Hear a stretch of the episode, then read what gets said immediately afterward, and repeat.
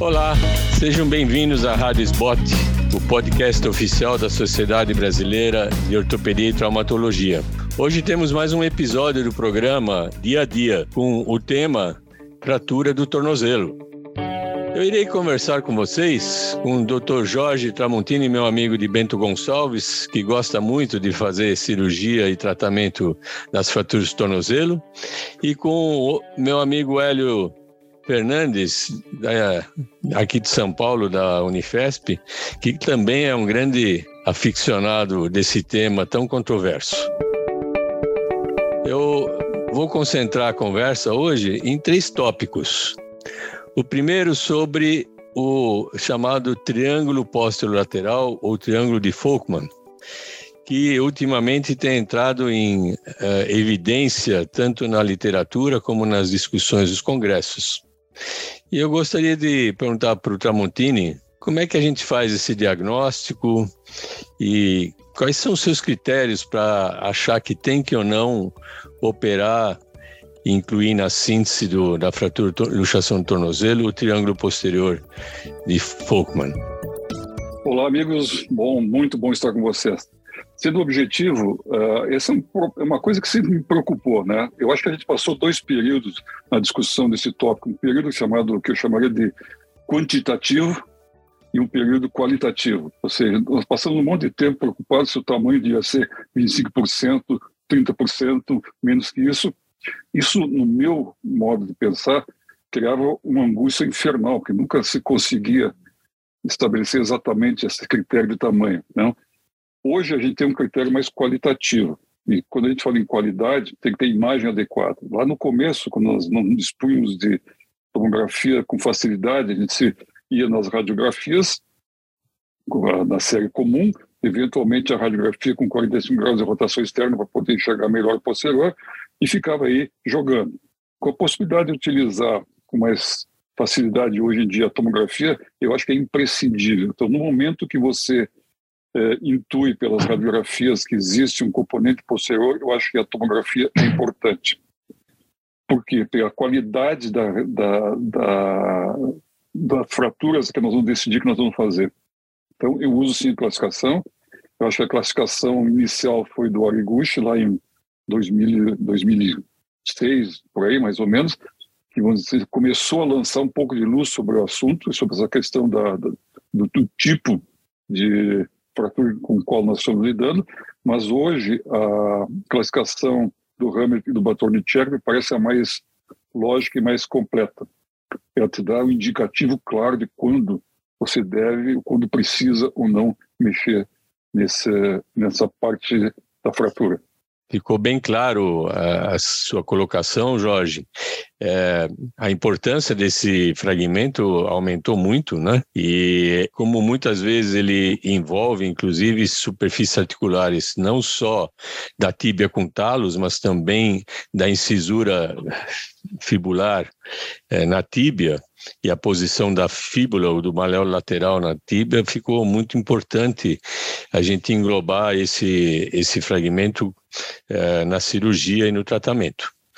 E as, as duas classificações são muito importantes. Eu queria perguntar para o Hélio como é que ele faz a abordagem cirúrgica posição do doente, qual o acesso, alguns cuidados nesse acesso e como você fixa esta esse triângulo posterior. Né? Se você faz primeiro o maléolo lateral, se faz o maléolo lateral também pela mesma via. Queria um pouquinho de considerações sobre esse aspecto recente do tratamento das fraturas. Bem, em relação a esse fragmento, o Jorge falou muito bem em relação ao diagnóstico. Ainda é comum a gente ver muita fratura do tornozelo só com radiografias. A tomografia ajudou bastante e ajuda bastante até na abordagem. Eu, particularmente, prefiro abordar esses fragmentos, e aí tem um, uma, uma, diferença. Ah, os fragmentos maiores, eu costumo abordar via posterior, eu deixo o doente em decúbito ventral. E daí eu abordo a fíbula e uh, o fragmento simultaneamente. E, e, a minha tendência, normalmente, é fixar, quando possível, com placas. A placa funcionando como um, uma placa de suporte. Naqueles fragmentinhos menores, é, que a gente é, quase não tem muito espaço para fixar com, com placa, e a minha preferência é sempre a placa, é, a gente tem utilizado, e tem uma, publicação até, utilizando a, a fixação flexível, passando de, de, de, de frente para trás, tentando pescando esses fragmentos para aumentar a estabilidade do tornozelo.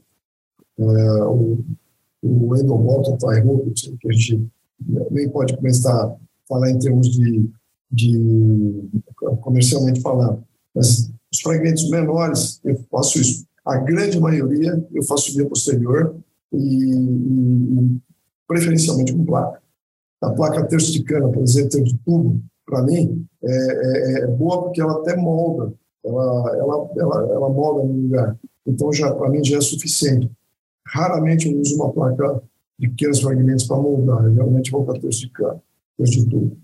Você costuma fazer o maléolo lateral primeiro para ajudar a redução do triângulo posterior ou vice-versa? Como é que você vê esse aspecto? Eu começo normalmente pelo, pelo maléolo lateral, mas tem algumas situações também de, de diminuição e que eu às vezes opto por um ou por outro, dependendo da situação. Mas na maioria das vezes eu fixo um anel lateral via posterior e posterior lateral por ali também eu costumo fazer e aí abordo o fragmento. É, basicamente eu faço isso. Você tem alguma preocupação com o feixe vascular nervoso do sural? Chega a, a isolá-lo ou procurá-lo ou no seu acesso você não se preocupa muito com isso?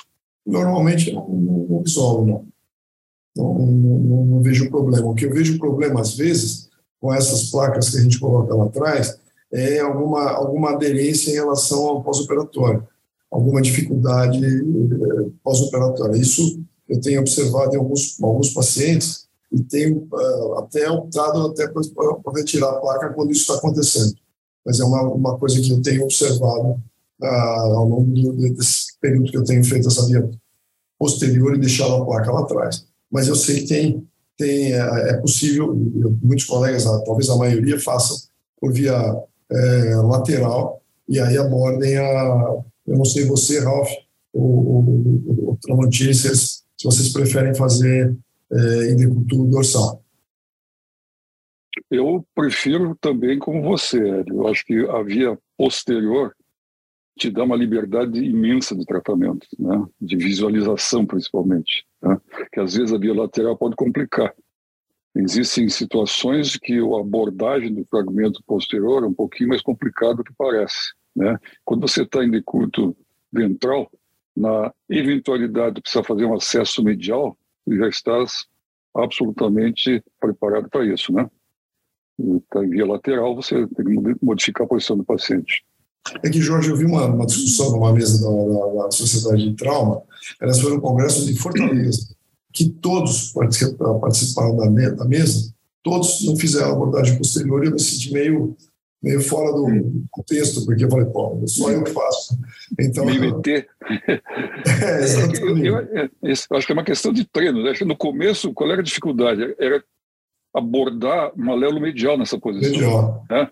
Que tu fica trabalhando de cabeça para baixo. Então tem que te, te adaptar. Uma vez adaptado, eu acho muito mais fácil. Né? É, obviamente, quando tu faz uma fratura que tem o triângulo de Volkmann tipo 2 do, do, do Hamilton, é um fragmento triangular na grande maioria das vezes, né? E você consegue tranquilamente, botando o paciente de, de cubo lateral, fazer as duas coisas, que seria a vantagem, né? É fazer a fíbula e fazer o triângulo posterior pela mesma abordagem. Essa é a grande vantagem né, de fazer a abordagem dessa forma. Só que algumas vezes tem algumas coisas que me preocupam. Por exemplo, você tem um fragmento intercalar nessa, nesse teu nessa tua fratura do, do treino posterior, né? Aquele fragmento que fica lá entre a tíbia anterior, o fragmento e um negócio afundado ali no meio, né? Você me preocupou, assim, você aborda isso por via lateral, você tem que rebater o fragmento para poder chegar ali. Isso me dá a impressão que é ruim para os ligamentos que nós estamos tentando preservar. Então, algumas vezes, e aí vem a, a, vantagem da tomografia, quando te dá contra o que está acontecendo, às vezes a abordagem medial facilita. Né? Você pode fazer a mesma coisa, claro, tendo que fazer a fíbula por outra abordagem, tipo lateral, né? Aí muda um pouquinho. É, tomo, por isso que eu acho que o tomo é fundamental. Porque às vezes você vê o traço, que muitas vezes é, na radiografia é quase que impossível, né? Isso aí, é, isso aí. Não tenho a menor dúvida, concordo é. em 100% com você. A tomografia hoje em dia é fundamental para entender esse triângulo posterior e, e, o afundamento que muitas vezes você mencionou, Tramontini. E também uh, eu faço em ventral porque eu acho que a redução é mais fácil, inclusive, a abordagem é mais fácil e eu não tenho dificuldade em fazer o maléolo medial, por exemplo, ou mesmo um acesso póstero medial uh, nessa posição, é dobrando o joelho. E como a gente diz lá na Santa Casa, e dormindo invertido na cama na noite anterior, a gente consegue, boa, boa. É, consegue operar o maléolo medial Sim. pensando visualmente e, e, espacialmente a, gente resolve isso sem problemas, né? Inclusive alguma, algum acesso anteromedial também dá para fazer. Difícil é quando você tem que fazer, por exemplo, num pilão, não num tornozelo, um acesso anterior e um posterior, aí talvez é melhor você é. trabalhar com o paciente lateralmente. É, é, é essa experiência de usar fixação flexível, é, pegando os fragmentos menores, é, tem sido interessante. É uma coisa que tem feito na escola recentemente. Pois é. Eu queria, queria discutir isso aí. Existe uma tendência em alguns setores da, da, da nossa especialidade é, de reparar tudo. Ou seja, onde tem lesão, nós vamos reparar. Por exemplo, quando tu mencionas uh, fragmentos pequenos, significa provavelmente é uma lesão que não tem uma, um comprometimento incisural importante, mas tem um fragmento ali né? E a gente sabe que naquele fragmento está um ligamento posterior. Então, reparar certamente dá mais estabilidade, certo?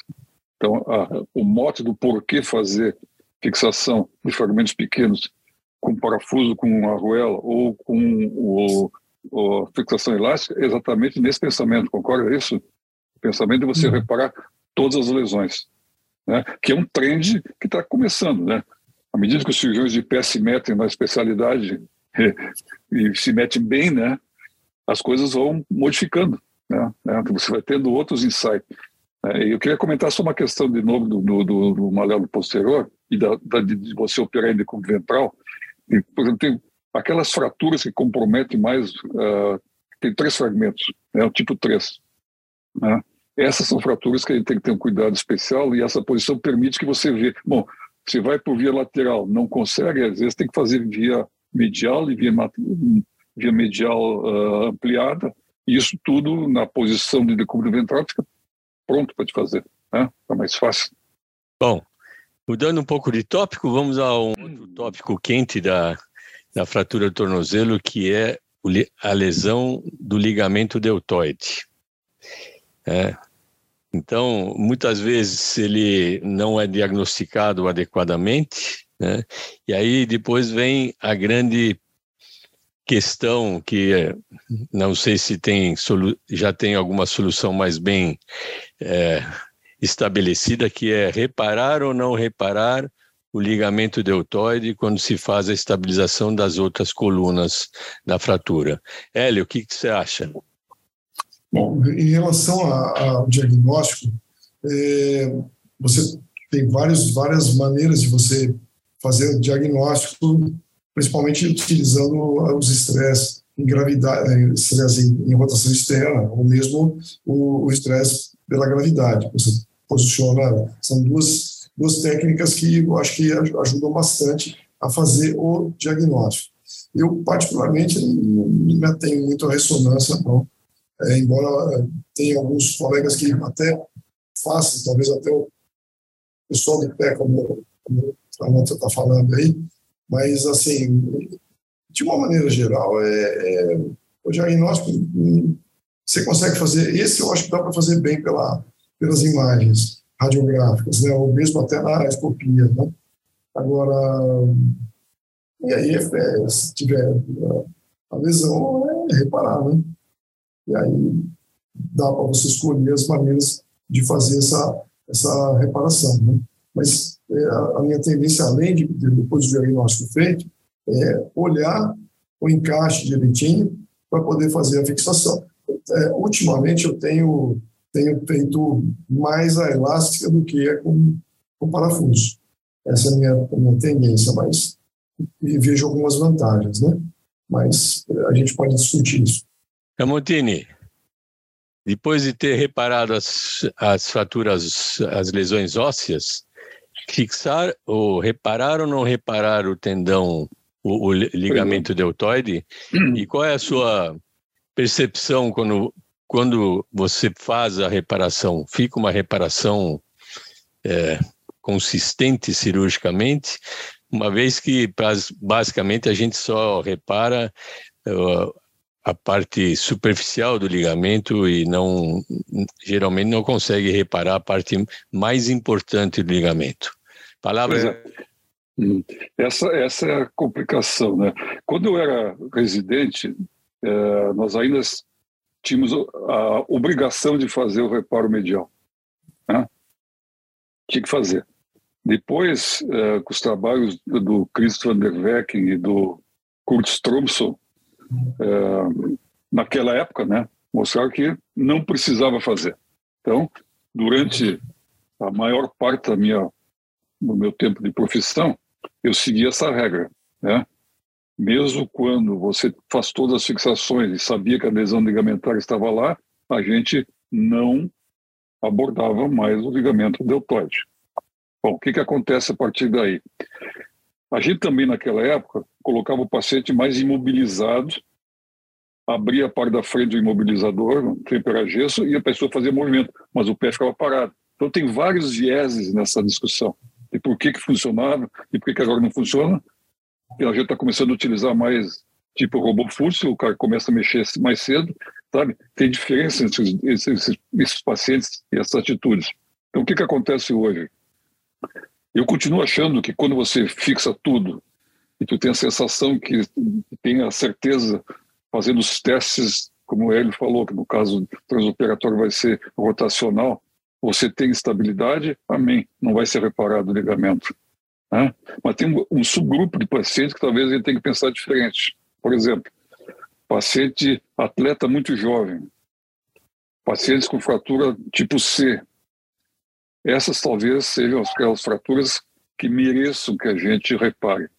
Que o que está subjacente a isso, que naqueles, naqueles estudos antigos, tu não tinha muita uh, percepção do que o paciente está sentindo.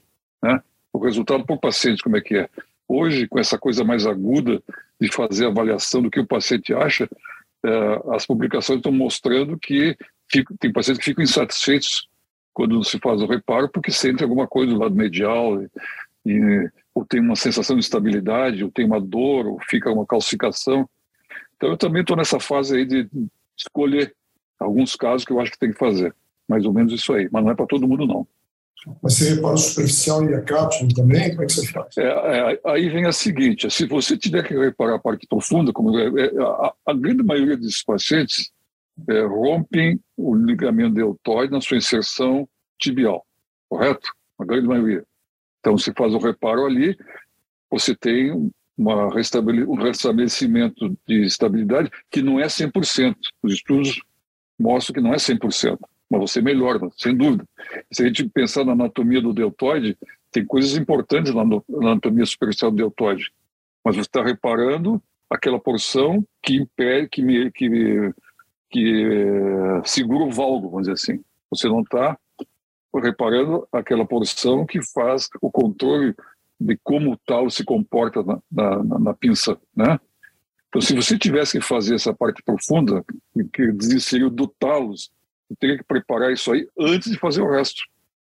Tem que uhum. botar né, uma âncora lá no seu talos, deixar preparado, fazer o resto e estruturar depois. Então, tem muita coisa efervescendo nessa, nessa, nessa área, e a gente que tá, não está em serviço universitário tem que se basear no que o pessoal está fazendo aí e tentando navegar nesse mar. Eu acho que ainda não há um consenso, tem prós e contras das duas, das duas atitudes. Né? Não está definido isso aí no meu modo de ver.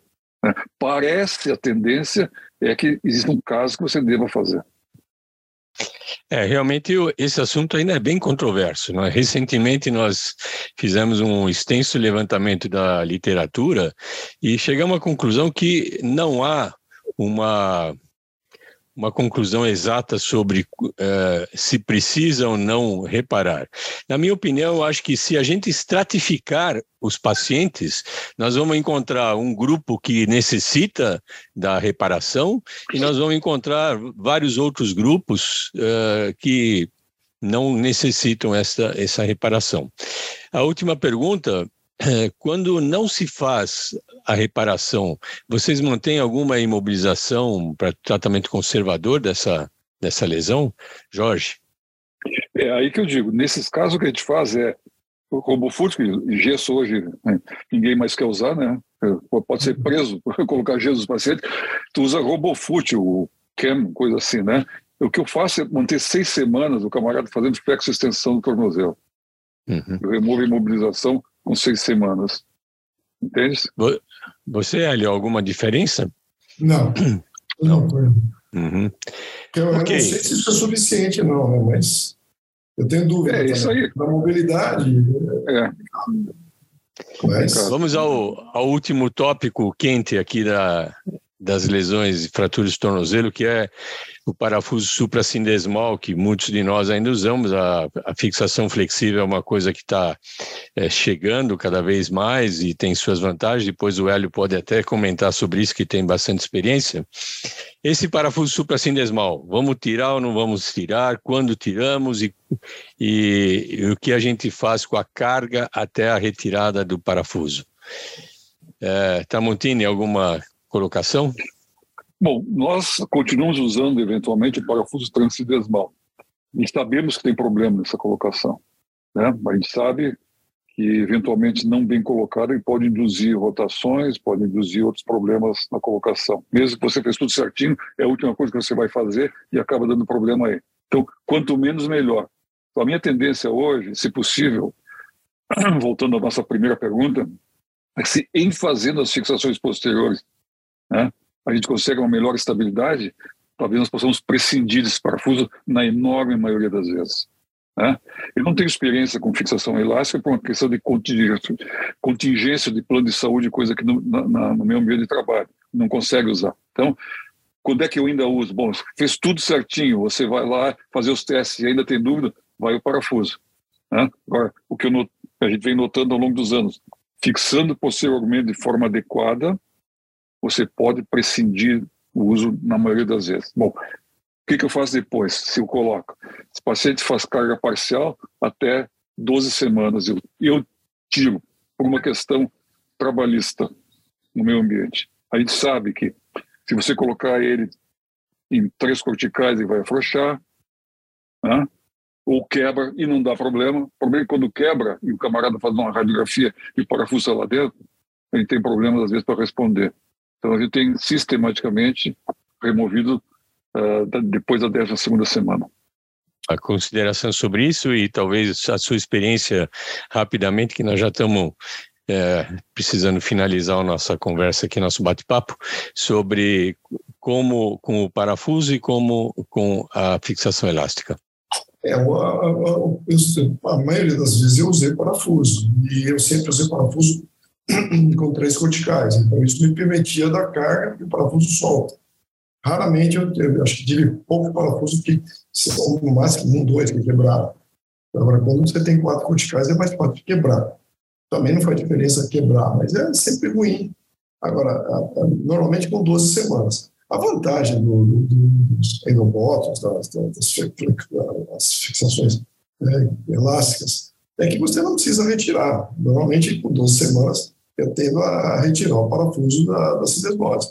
Melhora muito o paciente, a, a, parte funcional, pelo menos eu observo isso. Eu não retirava antes, mas melhora uma boa parte deles. E a, a, a fixação elástica, você não precisa fazer isso. Tem essa grande vantagem. E em termos de, de conduta de carga, eu dou carga de cara. Eu não, não, não me, me abstenho a carga parcial. Eu, aí eu, eu, eu, eu, eu faço diferente do, do, do Tramontim. Eu dou carga lógico, protegida com RoboFoot, mas eu dou carga. E com seis semanas eu já, já vou, vou liberar.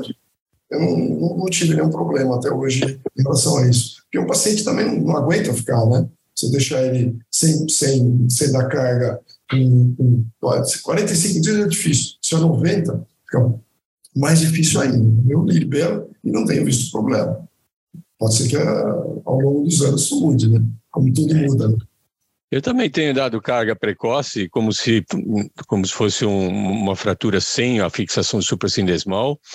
Uh, oriento o paciente que pode até quebrar o parafuso e que isso é normal e, enfim, não, não tem problema, mas uh, na maioria das vezes uh, quando ele afrouxa, na verdade é um, uma negociação com o paciente se precisa não tirar. Quando ele entende que não há necessidade de tirar, eu nem tiro. Do contrário, a gente faz a cirurgia pequena para retirada. A experiência com uh, as fixações elásticas com endobottom, a literatura até o presente momento, comparando os dois métodos, uh, não tem nenhuma diferença uh, significativa entre os dois métodos, tendo a vantagem de que a fixação elástica não precisa nenhuma outra cirurgia complementar. Né? Então, essa é a grande vantagem. Em matéria de complicações e reoperações ou solturas, uh, o índice é muito baixo nos dois e o índice de reoperações por causa dessa fixação uh, não é significativamente diferente entre os dois métodos e é muito baixa. Né? Então, eu queria agradecer aos meus dois colegas a participação, a você, ouvinte e telespectador. Você acabou de ouvir mais um episódio da Rádio SBOT, podcast oficial da Sociedade Brasileira de Ortopedia e Traumatologia. Lembrando que todas essas edições estão disponíveis no site da SBOT, www.sbot.org.br e também eh, nas principais plataformas streaming. Mais uma vez, obrigado a todos, obrigado pela audiência e pela companhia aqui no nosso podcast. Muito obrigado e até logo, até o próximo podcast da SBOT. Tchau. Olá, pessoal. Tchau. Obrigado pela oportunidade. Tchau, obrigado. Obrigado por todos. É um prazer revê-los mais uma vez.